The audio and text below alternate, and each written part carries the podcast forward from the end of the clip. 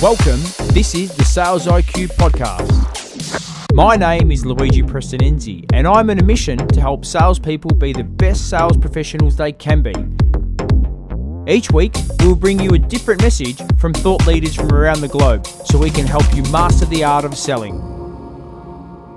Welcome to the Sales IQ podcast. I'm your host, Luigi Prestinenzi. And as always, I'm excited and pumped to share another episode with you.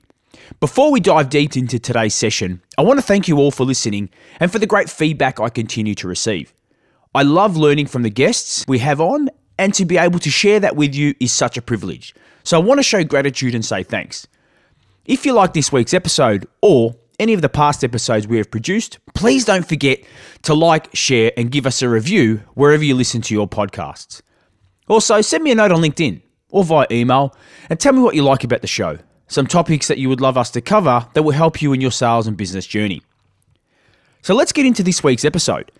This week we're joined by Jeremy Donovan, the VP of Sales at SalesLoft, a platform which is helping thousands of salespeople engage with more prospects and helping organizations automate some of the most frustrating tasks within the sales process. Jeremy has authored five books and co authored one of my favorite books, Predictable Prospecting, with the awesome Marylou Tyler. Jeremy is also a professor at the NYU School of Professional Studies, where he helps people master the art of presenting. During this episode with Jeremy, we're going to break down some of the most challenging aspects when it comes to running a sales division the recruitment and induction part. He will share with us how he finds talent, recruits, and what he does to ensure new team members are set up for success.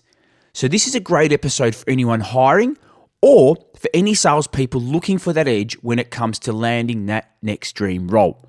So, please welcome Jeremy Donovan to the show. Thanks. Uh, such a pleasure to be on. Ah, fantastic, man. I'm uh, absolutely uh, pumped to, to have you on the show. And uh, obviously, um, we had your co author of Predictable Prospecting on the show earlier this year, Marylou, who was an absolute pleasure to interview about, you know, prospecting and, and creating predictable uh, revenue models, which was fantastic.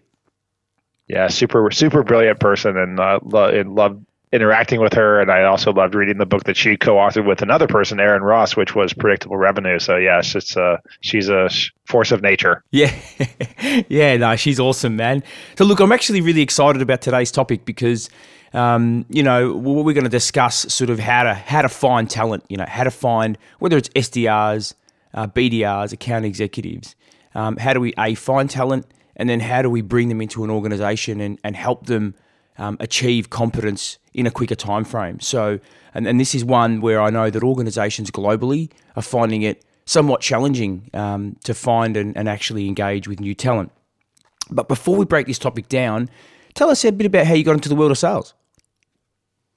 Yeah, I would say I'm I'm non-traditional, and I sometimes joke that I probably have no credibility because my most of my selling experience was was was teen or preteen selling mangoes by the side of the road or selling comic books or baseball cards to my friends. I was always selling something. I always had some kind of hustle going. Yep. Uh, but then I, I actually uh, the the quick progression is I started my life as an engineer, uh, an electrical engineer in the semiconductor industry, and worked my way through to marketing and then to sales. But the the without going into gory detail, the the reason is is there was a point in time about a decade ago where marketing transformed from the brand and creative marketing to very ROI driven demand gen based marketing. And because of my engineering background and my love of, of, of math and and business as they intersect, I was lucky enough to work my way into a CMO role in a, in a decent sized company. And then I found the the uh, sales along the way because marketing obviously has to partner with sales. And then sales right now and over the course i would say starting about five years ago and then into now right is having that same revolution right where math and and sales are intersecting in yeah. a in a really exciting and uh, intellectually challenging way. Yeah. Yeah it's, it's a pretty interesting um, you know background that you've got that you've come in from a you know a non-traditional area and uh, coming into that point of, of, of of, of sales and marketing. And your role at SalesLoft, you're covering, you, do you cover both sales and marketing or is it just sales?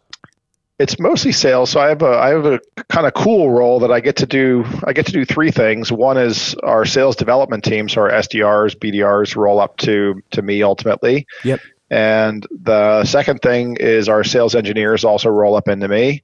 And then the third piece is just this the the thing that I title myself by, which is sales strategy. So whenever we're going to do something that that takes it's collaborative, it's cross functional, it's complicated change, whether it's compensation or territory or something like that, I'll, I'll work on that project for a period of time and then hand off to other people to to execute. So I, I get to to touch a lot of things. And uh, just to circle around, by the way, one of the things I, because I came in late to sales, one thing that I do is I just read voraciously. I'm always reading, you know, whatever the latest sales books are, even if they're somewhat repetitive. As long as I get a little nugget out, I'm happy. Yeah, I love it. And I noticed you did a book review on um, sales differentiation, which is an awesome book. Yeah. Yeah, love love that book. Happy to talk about that yeah. if you want to. yeah, and James Muir's uh, closing book as well is just an awesome book. Um, so, man, I'll um, I want to get into this uh, topic and uh, about the you know recruitment, um, finding talent, then recruiting them, and then inducting them. Because again, um, whether you're a, a, business looking for salespeople or you're a salesperson looking to get into a business, this is a topic that can help you know both corporates and sales professionals. Um, help me understand, sort of, you know, because you are passionate about this particular topic. Uh, you know what when you first started hiring SDRs, um, what did you used to do? I mean, did you always get it, you know, on point and you hired, you know, guns, or did you find it was a bit of a hit and miss?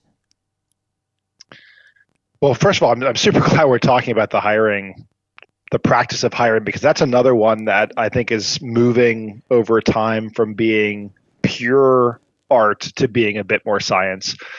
and I would going, you know, going back in time tw- I'm 25 years into my career. So going back 25 years, when I, when uh, I was hiring, because I was managing very early, it was it was very much the the sort of gut hire, right? Is yeah. you have this informal interview with somebody, and you know maybe they maybe they they gave a presentation or something somewhat artificial, and then you make this decision. And you know, you and I were chatting a little bit in advance that you know, you, you they, it might take you six months to figure out that they're a bad egg. Mm. So there's a big question about what can you do to make, to, you know, to make hiring more predictable, and and you know there there is a lot of there. I'll pause, but there is a lot of science in that. So so yeah, I, I would think I was hiring the bad way before, and I I hope I'm hiring a better way now. Yeah, and do you may be able to share with us some of the success that you're having, like um, with your team? Yeah, I mean, the key is, I mean, with the, you know, I, I try to avoid any degree of self promotion, but um, I guess what I can say is the ways that that I've learned to modify the way I hire. It, it actually all did start with yet another book. Uh, it was a book called Work Rules, written by Laszlo Bock, who was the head of HR at at Google, yeah. and uh, now runs a, his own company. And in that book, Laszlo cited a research study that it's a famous Schmidt and Hunter study. But what he what that study actually did was it figured out what are the things that are predictive of job performance at at scale, right? Yeah. Uh, and they they went through kind of everything imaginable. I, I remember the the the most I don't know if I don't call it silly or not one, but is is graphology. You know what graphology is? No, tell us about that. Yeah, so graphology is handwriting analysis. So uh, you don't, I don't think you see much of it anymore, but certain, definitely in certain countries, like I think it was very popular in France and other places, people would make hiring decisions by submitting handwriting samples that were then evaluated for personality characteristics. Wow. and the, the academics did tests and found out that, as you would expect, that's that's complete. I don't know whether I can swear on the show, but no, no, go for it, man. Yeah. well, I'll just say complete horse manure. I guess is the is the best way to put it. There's no predictive correlation between handwriting and as you would expect and job performance but he does identify three things and this this is what really got me thinking about how do i apply this in the world of sales because the, the articles written about really job performance anywhere but the three things number one is iq uh, which is referred to in the academic literature as general mental ability, but IQ.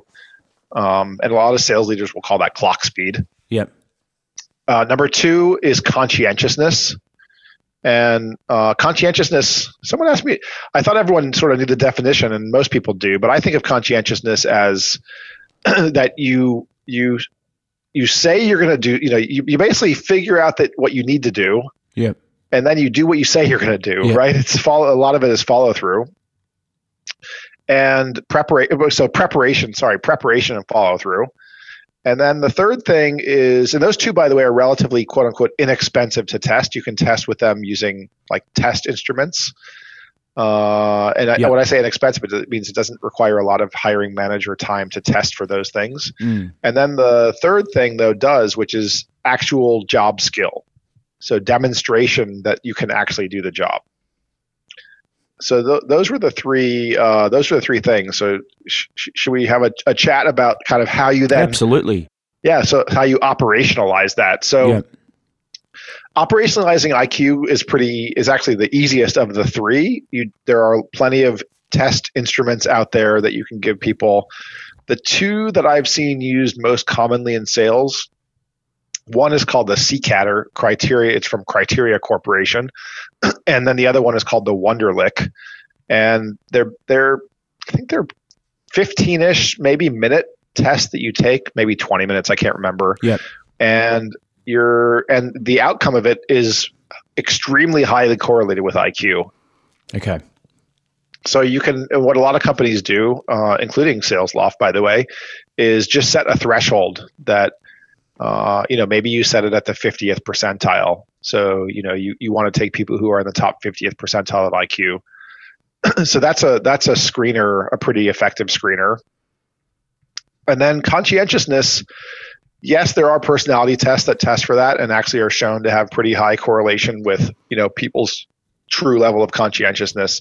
But I think in the interview process, I was having a conversation with someone about this the other day. Uh, little things, right? Like uh, they ask a question in the interview. Um, tell me about me, right? Like Luigi, if I was to interview with you, you would say like, "Tell me about me," and then you'd expect that I would have gone through your LinkedIn profile probably, or listened to some of your podcasts, or what happen, what have you, right? So Yep. that that that's the preparation test and then the the follow through test might simply be you know did they send out did they send a thank you letter within 24 hours or a thank you email within 24 hours and was that are- is it is it is it free of typos is the grammar good is was it did it reference specific things that we talked about so that you know there again you're getting at preparation and follow up Oh, that's an interesting. I never thought about that. So if they sent the follow up, then they're they're demonstrating that they're you know they've, they've they're good with the follow through. Yeah, I know people who will not hire if they don't get it. They set a 24 hour cutoff, and if someone misses the 24 hour, 24 hour mark, they will not hire that person no matter what. Wow.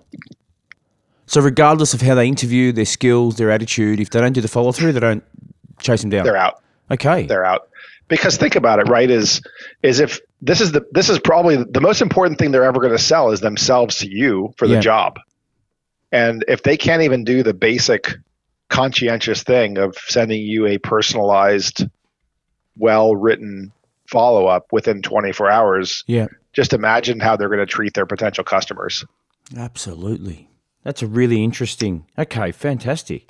And then there's job Uh, skill. And then the yeah, so that, that the third one is job skills. So that that one's considered to be more expensive to test because you know you you need to evaluate it more closely as a manager, and that one's really going to vary by the position. Um, I think more and more people are getting smart to this. I, I I know from folks I've talked to is have them do something, some aspect of the job. So for sales, you know, let's take SDRs and then be talking about AEs after that. So Yeah.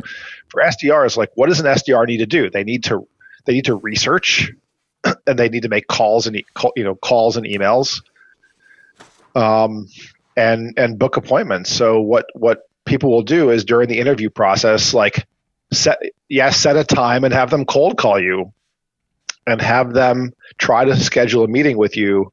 And what I like to ask candidates to do is to try to pitch SalesLoft to me.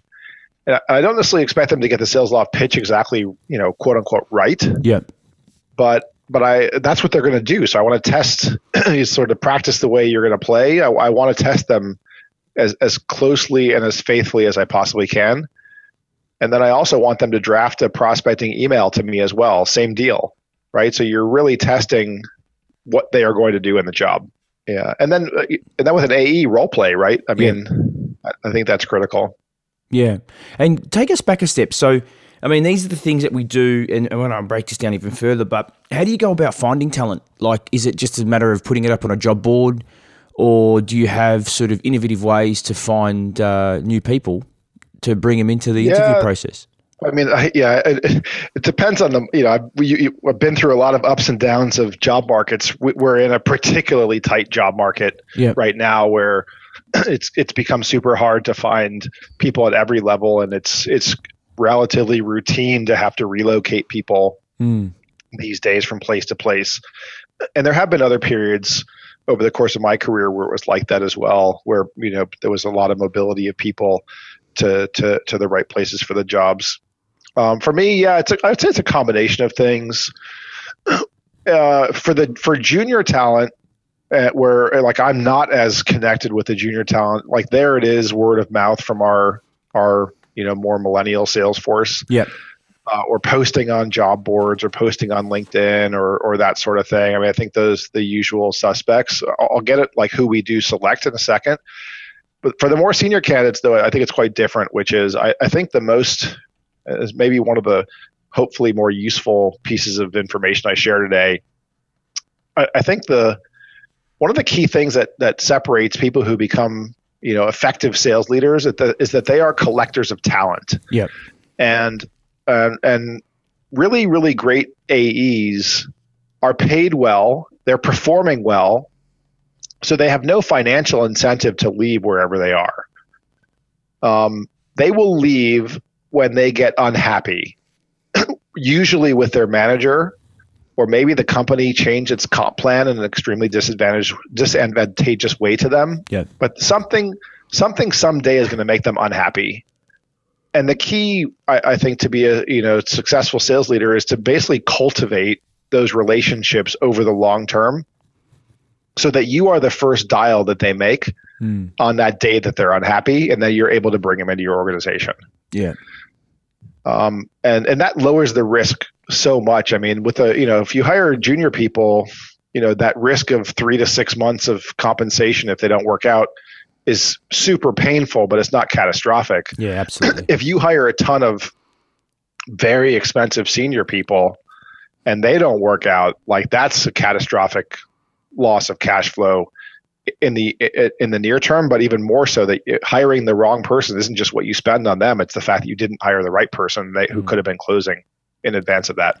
Yeah, and then the time that you've taken to you know coach them, performance manage them, versus you know spending time with your high performers. So there's always that opportunity Abs- cost. Yeah, absolutely. Yeah, and with the junior people, by the way, also, um, you know, we do sc- like we do screen pretty pretty carefully and I'm a having been an engineer in the past, I'm a big fan of data driven, yep. all things data driven. So uh, we did this exercise where we we pulled everyone who had ever been a an SDR BDR at Salesforce. Yep. And then we classified it was 1400 of them, 1416 to be exact. Wow and we classified them as being successful or not. And our definition of success was that they had been promoted from SDR to AE at Salesforce. And the reason we use that strict definition was because, like, there are some people who, who, uh, you know, may have gone from SDR to AE outside of Salesforce, but we figured if they were successful at Salesforce, Salesforce would have offered them an AE position. Yeah. So we we de- we defined that as success. Then we looked at all this bio data. Where do they go to school? Uh, what do they major in? Did they work before? If they worked before, what industry did they work before? Um, uh, what was their you know what job function were they in before? Did they play sports in college? Like everything we could possibly think of, we took a look at to see if that mattered. And what mattered? Did any of that actually make up you know success of a sales professional? Yeah, some some does and some doesn't. Yeah. Um, maybe I'll end with the most interesting one. So I'll, I'll talk about the the other very interesting ones, but not the most interesting. So the the other the, the sort of interesting ones, uh, one is where you go to college does not matter. Yep. So the college rank does not matter. Um, and your your college degree only matters if you were had a STEM degree, a science, technology, engineering, or math degree. Yeah. But that's probably just a you know some degree of correlation with IQ, not a perfect correlation, and it's extremely hard to find uh, SDRs who have STEM degrees. They just don't tend right. I mean, they're much more lucrative for them to just go directly into engineering jobs these days. but if you can find them, hire them. Um, and then the the the sector that they had come from, at least at Salesforce, people who had come from professional services tended to be more successful than people who hadn't. A lot of that ties to what the particular job was. So we noticed in the data that there were sort of three jobs that um, that were in, that were correlated with success. One is having been a recruiter before, like a headhunter. Yep that they hire a lot of former recruiters there, and and that's the that's in the professional services category. And then the other two are not as much professional services, uh, but the other two that we notice in there are journalists and people who were teachers. So there are all, lots and lots of other profiles, but I would say the recruiter is probably the the strongest signal of success in the in that Salesforce data. Oh well. Yeah. I can tell you, like, what's bad actually is to hire people who, who um, were, SD, who were most recently SDRs. Like they failed as SDRs. Yeah. Okay. So that, that's pre- a bad profile to hire. Mm. So can can we go on that and just say, okay, so how obviously SalesLoft is growing extremely fast, right? You guys have, I think, you've passed unicorn status now. Is that correct? We're yeah, ver- well, verging on it, absolutely. Yeah, so it's um, you know, it's growing fast. Um, there's some hot competition as well. Um, we had Mark recently from Outreach.io and a smaller business called Autoklose. So there's some hot competition that in this space, right? Um, and it's going to continue to grow given customers. It's it's getting harder and harder to engage with with inbound leads and also outbound leads, right? So how do you go? We've, we've looked about how you go about finding talent. Um, are you able to share the actual recruitment process that you know has delivered such success for you in in actually bringing on talent? Yeah, I mean, we hit on aspects of the recruiting process already, um, yeah, and and you know bits of the bits of the hiring process. Yeah. I think one of the key things we didn't talk about is how critical the brand strength of your company is as an employer.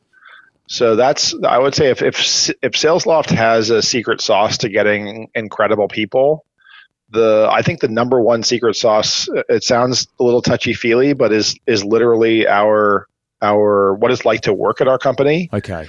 Um, I you know I used to have this rule, and I, I got it from yet another book. It was called uh, "So Good They Can't Ignore You" by Cal Newport, and he walked through this framework that basically says that says lean into your job and be the best you can be. Be so good they can't ignore you, and that's the best strategy for you know for sort of professional development. And he, he says, do that as long as a bunch of things are true. And if, if any of the things are not true, then you should move. But one of the things he has in there is that the, the environment is neither toxic to you physically or mentally. Yeah. And so basically that the, the, the culture is a, is a healthy culture. And I, I lived by that rule for most of my career. And then I discovered SalesLoft, which has a truly nurturing, uh, has a truly nurturing culture. Mm. And the, you know that these days i mean it was I, I, wish it had existed when i was younger but these days the the ultimate way to figure out whether that's true or not is to go on glassdoor yeah um but like that that uh the, the culture piece is, is i think a one of maybe a, a set of things that attract people to want to work for you so that you are able to be choosy about who works for you. I think that's the key. Yeah. um, and then I think the other thing is just that there really is the opportunity for growth and progression inside the company. And you know, if you take SDRs for example, we have a lot of SDRs sort of operate under a we'll promote you when we feel like it's time to promote you rule. and and that ambiguity is is not so is, is I mean I'll, I'll be uh, overly soft about it, I guess, but that ambiguity is not super helpful. Uh, we actually have a rule that as soon as an SDR has hit 180 opportunities generated, they become eligible for promotion. Wow. And historically, um, everyone who's become eligible has been promoted within you know days, days or weeks. Yeah. So so like knowing that you're going to go to a place where where you know people are happy to be there every day, knowing you're going to go to a place where you can grow both in terms of your skills but also in terms of your earnings and title and so on like the extrinsics and the intrinsics Mm. that attracts talent to us and gives us the opportunity to be you know selective with IQ conscientiousness and job skills Mm. And that's pretty great. Like that, you you're quite transparent about what that growth plan looks like from a, f- you know, from a from an employee's perspective. Um, because so many, I see that so many, you know, so many people leave because they just don't know what the future looks like in the organization, and they they want more, and there's no transparency around that. And I think that's awesome. Every, everywhere I've been, the number one complaint of millennials is like, "Tell me what's the career progression. Tell me Yeah. the path." And and I take no credit for it. SalesLoft figured it out before I got there. Yeah. Just be give people really really clear um, answers on how you get promoted from level to level, not just as as as, a SDR, but also as an. AE. Yeah, fantastic, man. So, and we've actually covered quite a lot so far. So, you know, from a from a salesperson, you know, sales professional or salesperson listening to this, if they're looking to get into a job, you're covering, you know, the follow up is key. Um, making sure that within a certain amount of time, they, you know, send an email that references the conversation and they actually show how they would treat a customer. Um, that they're conscientious and that they prepare. Um, what, what I want to ask you as well is when those three categories IQ, conscientious, and job skill what about um, mindset? How are you looking at, at the at the person's mindset, whether they're growth versus fixed? Yeah, the Carol Dweck uh, growth versus Yeah. fixed mindset thing. Absolutely. Um, I think it's. I mean, I think it's super hard to assess that. The other one that um, you know people talk a lot about is grit, and you know certainly, I mean, who doesn't want to hire someone with grit? I think grit and conscientiousness are extremely closely tied together. Yeah. Um, it's it's. I think it's so hard to assess that during the hiring process. The you know I use a, I kind of use those other skills and I don't know that I've ever even really tried to understand whether someone had a growth or fixed mindset in in, in hiring. Yeah. Well, what about coachable? Like if you, if you, okay, maybe not growth versus fixed, but um, you know, how how do you identify if somebody's coachable? Uh, that I love. Yeah. So yes, and, and maybe that does get at the growth mindset. So coachability is another one of those sort of top things when you hire someone. The way that the way that I will tend to do it is is one of two ways. One is if I have enough time during the interview. Well, I sorry, I always role play, and then I always give feedback at the end of the role play. Yeah. So time permitting, I will role play again with them and see if they were able to absorb the lesson that they were that that, that they just got um that you know that they just heard. And you know, I would say most do, but some don't and that's a that's a huge red flag if they don't. If I don't have time and you might even argue this is a better way, then I, I will the I will tell the person who's going to interview with them sub- subsequently and who will role play with them again the coaching that I provided Yeah. and then I'll sync back with the that second interviewer to figure out whether or not they seem to absor- absorb the lesson.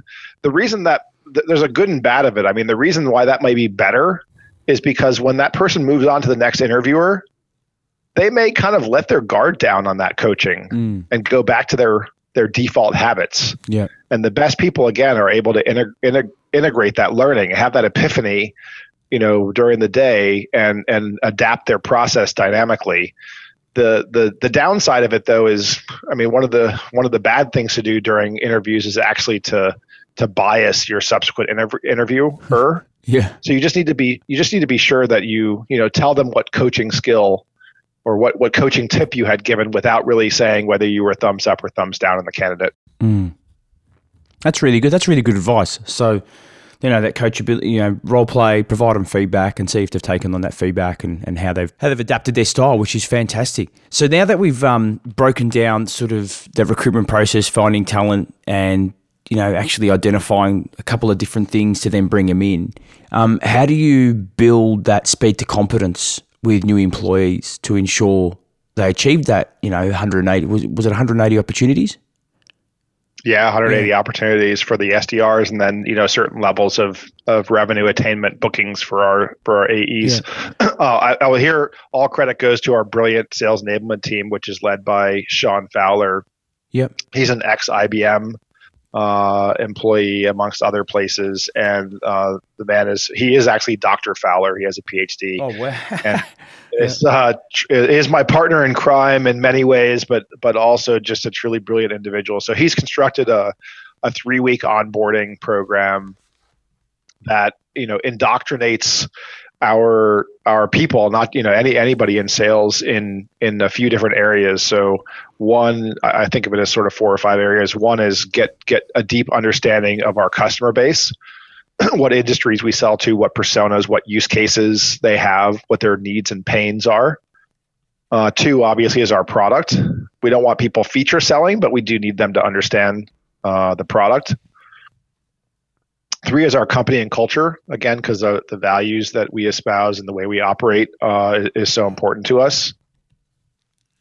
Um, and four is I'll call it sales skills, right? So that's where some of the role play and um, you know we, we, mm. we use elements of kind of every every methodology, yeah. little bits of cha- of uh, Challenger, little bits of Sandler, little bits of Miller Heiman, right? Little yeah. bits of all the different things that we put together. And then the last thing is is professional skills, which is the soft skills, right? Communication and collaboration and critical thinking and so on. So, you know, that three week onboarding program really indoctrinates them into that. And then we, we have a co- constant cadence of on the job and classroom based learning and um, e learning using Lessonly as well. So all, every, every week people are getting exposed to, to information that helps them be successful in their job. Yeah, that's fantastic.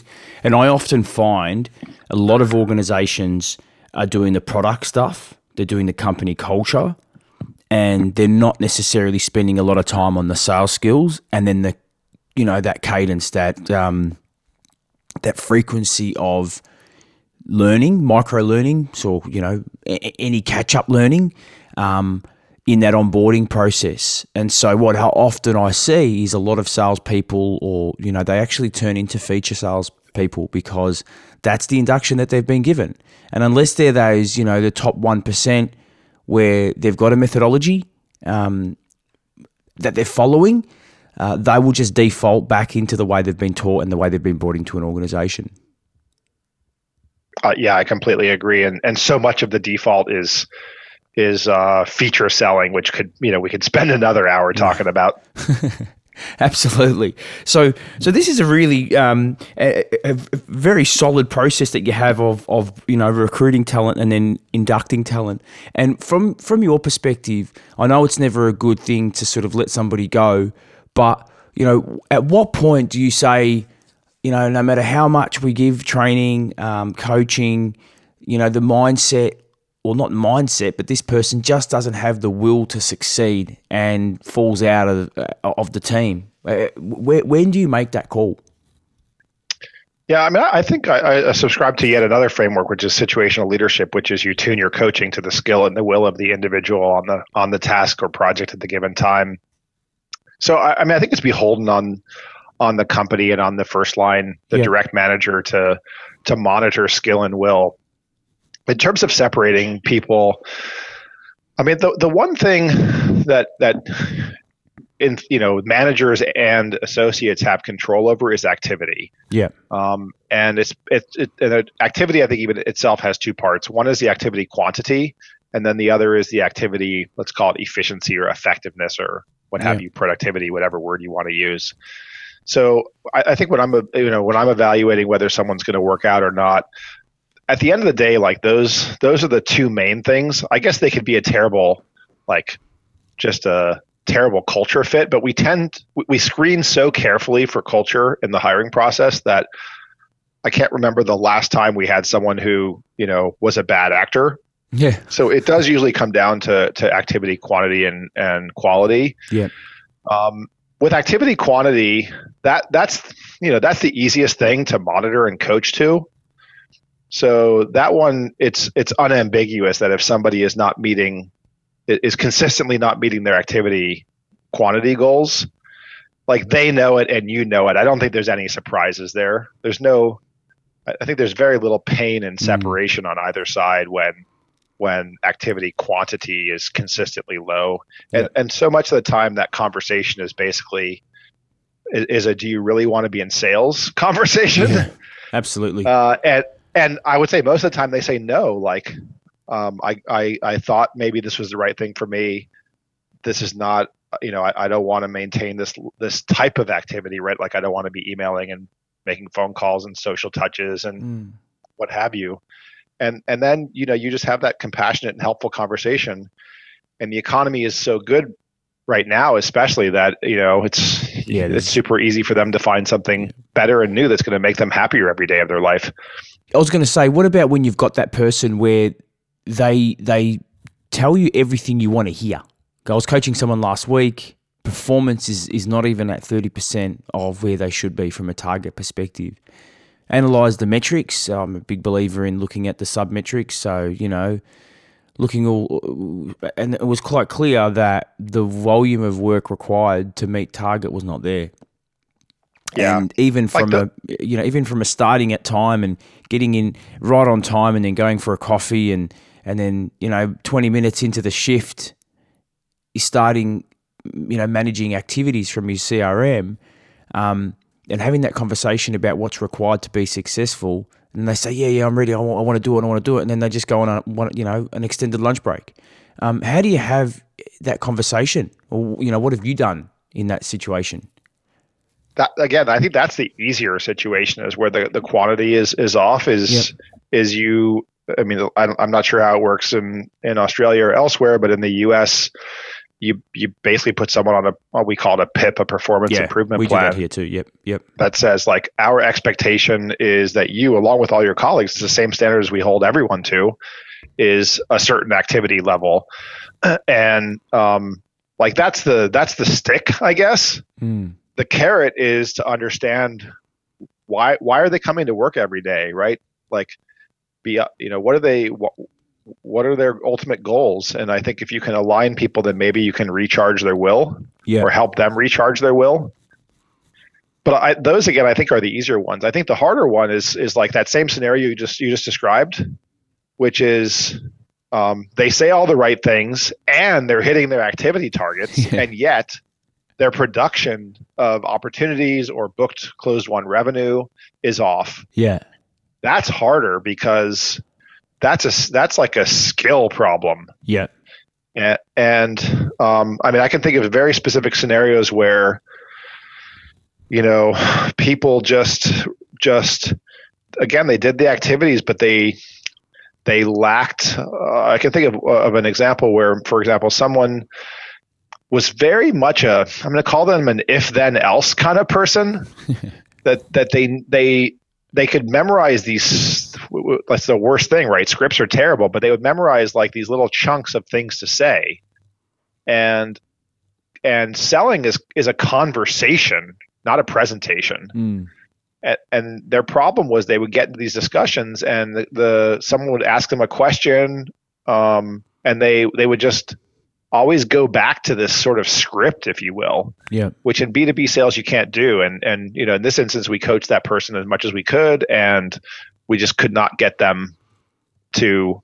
They were smart too. It wasn't an it wasn't an intelligence thing, right? They passed the IQ screens, but yeah. they they just were so were so uh, fixed in yeah. their in their in their way that they thought they had to have a conversation, or it wasn't even a conversation in their scripting that that um, it wasn't going to work. So in that case, you know, we, we were transparent about it, but but same same sort of deal. And and then that performance improvement plan, you know, not only includes the activity, but also includes the outcomes. Yeah.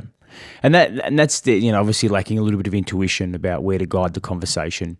Um, and look, this is another topic that we could have a really good debate around because, you know, to script or not to script. And I'm a big fan of core frameworks. Um, and I'm not, when I mean you know core frameworks, I'm not talking about word for word. I'm just saying guiding. There needs to be, in my opinion, um, a process where we're taking the customer through from point of you know entry or point of open to point of discovery to point of um, decision, right? And so, absolutely, there are always things that we need to gain from the customer, and, and, and scripts enable us to say, well, this is what it looks like. But I'm a big believer that you've got to put your own personality. You've you've got to be authentic. You've got to, but then. You know, you got to be able to read the customer and know which way to go. Um, and I often look, I actually love that challenge when I have a, a, salesperson presented to me, a professional presented where where they're putting in the hard work um, and they're not getting the overall outcome. And I often say, don't focus on the scoreboard because if you can get the first couple right, get your mindset right, get the metrics right, um, as long as you're open to, uh, you know, building the skill, we can eventually get you to a point of performance. Um, and I, I, love I love that challenge. So you know, it's interesting that we both find uh, you know one's a challenge, one's hard, and and, and some are, you know I really love that. So, um, so this is really awesome. You know, there's so many nuggets in this conversation, and we've probably got two or three post conversations from this uh, particular episode, Jeremy. So I appreciate your feedback. But I want to ask you a question just about yourself. Um, in your career, apart from all these great books that you've read, who's been the biggest influence and why? Oh yeah, wow. Um, I'm a big believer in in having a, a, quote unquote league of extraordinary mentors. Yeah. Uh, so I, I have a, I have so many of them, but I guess to name a few, one is um, my stepfather. Actually, my mom remarried late in life, yep. so I was already married with children, and my stepfather was a, re- a retired executive, and I would go to him all the time for advice on specific problems. Yeah um, you know, particularly like um, like politics and and interpersonal work related friction. So uh, he was a humongous, uh, you know, has been a humongous influence on me throughout throughout my career. Um, and then I, I've just been very lucky to have a succession of incredible managers. Yeah. Uh, especially over the over the course of the past decade. So I mean, even one of them right now is my my current um, boss, Sean Murray, who I had met uh, while I was, I, he was actually selling to me, or his one of his salespeople was selling to me at a prior employer, and he and I, you know, he he came by because I think maybe his seller was on, you know, was on leave. Maybe she was on uh, maternity leave, I think. Yep. And he came by to sell to me, and we just sat down and and had like a two or three hour conversation, geeking out about sales. And I, I had so much respect for him, and and just sort of total coincidences. One thing led to another, and now I've got the opportunity to work for him. So, um, you know, he's I learn from him every day. So, yeah. uh, so many influences, but I think I think that's beholden on people to to find great managers who they can learn from. Yeah. No, and and you said it earlier. You know, sales. You know, people leave a manager not a company, and uh, yeah, uh, and, and yeah, they join. Yeah. They don't leave. Know. They don't leave companies. They leave managers for sure. Absolutely.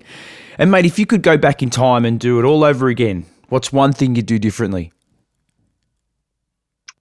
Oh goodness, I I try to live a, a contented life uh, of things that that uh, you know of things that I uh, no regret life, I guess. But but professionally, I guess if I could go back and give myself some advice, um, I you know in my for better or worse, like in my twenties, I, I think I was just very anxious and agitated mm. and striving, um, you know, in an unhealthy way. Yeah that didn't necessarily affect other people, but it affected my own, you know, physical and mental health.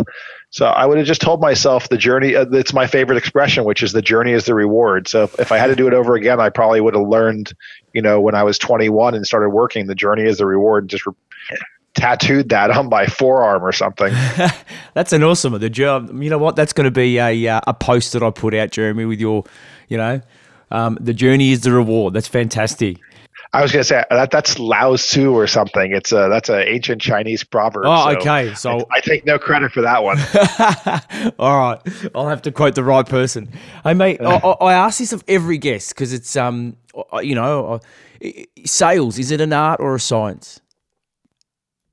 Yeah, the answer is yes. It's it's both. It's um, both. Okay. I, I, think the the the science piece is some of the stuff that we've talked Yeah, about today, data, right? yep. Like there's this, there's a, but even so, right? Job performance, the the most prediction of success of job performance, if you throw in every variable you possibly can, is is about 25% of the variability of job performance can be predicted by like those three things we talked about. Yep.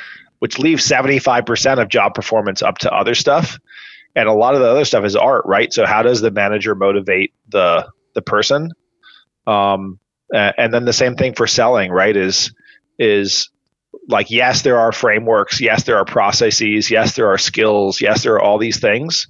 Yeah. But so much of it comes down in the end, right, to to the emotional side of the purchase, and it, and in B two B, especially enterprise selling, the the buyer is saying, "Do I trust that this person is going to provide me with a, you know, not just a platform, but you know, the whole change, uh, but but is going to sell me something that is going to actually help me improve my business and help me improve my career trajectory." Mm. And like that part is not science. That part is definitely art. Yeah. Fantastic. Well, it's um, I really appreciate you sharing that because um, after about oh, my plan is about hundred of these, I'm gonna, you know, just put together a bit of a pack around art, you know, sales and art or a science, and some different different responses from from all the guests that I've had because um, it's such an important topic that I believe that it's both. Um, I'm a, you know, I move towards that the the art of the conversation, you know, or the the the conversation is the art and and just like you, that there's a lot of science that we can use to help us improve that art, right?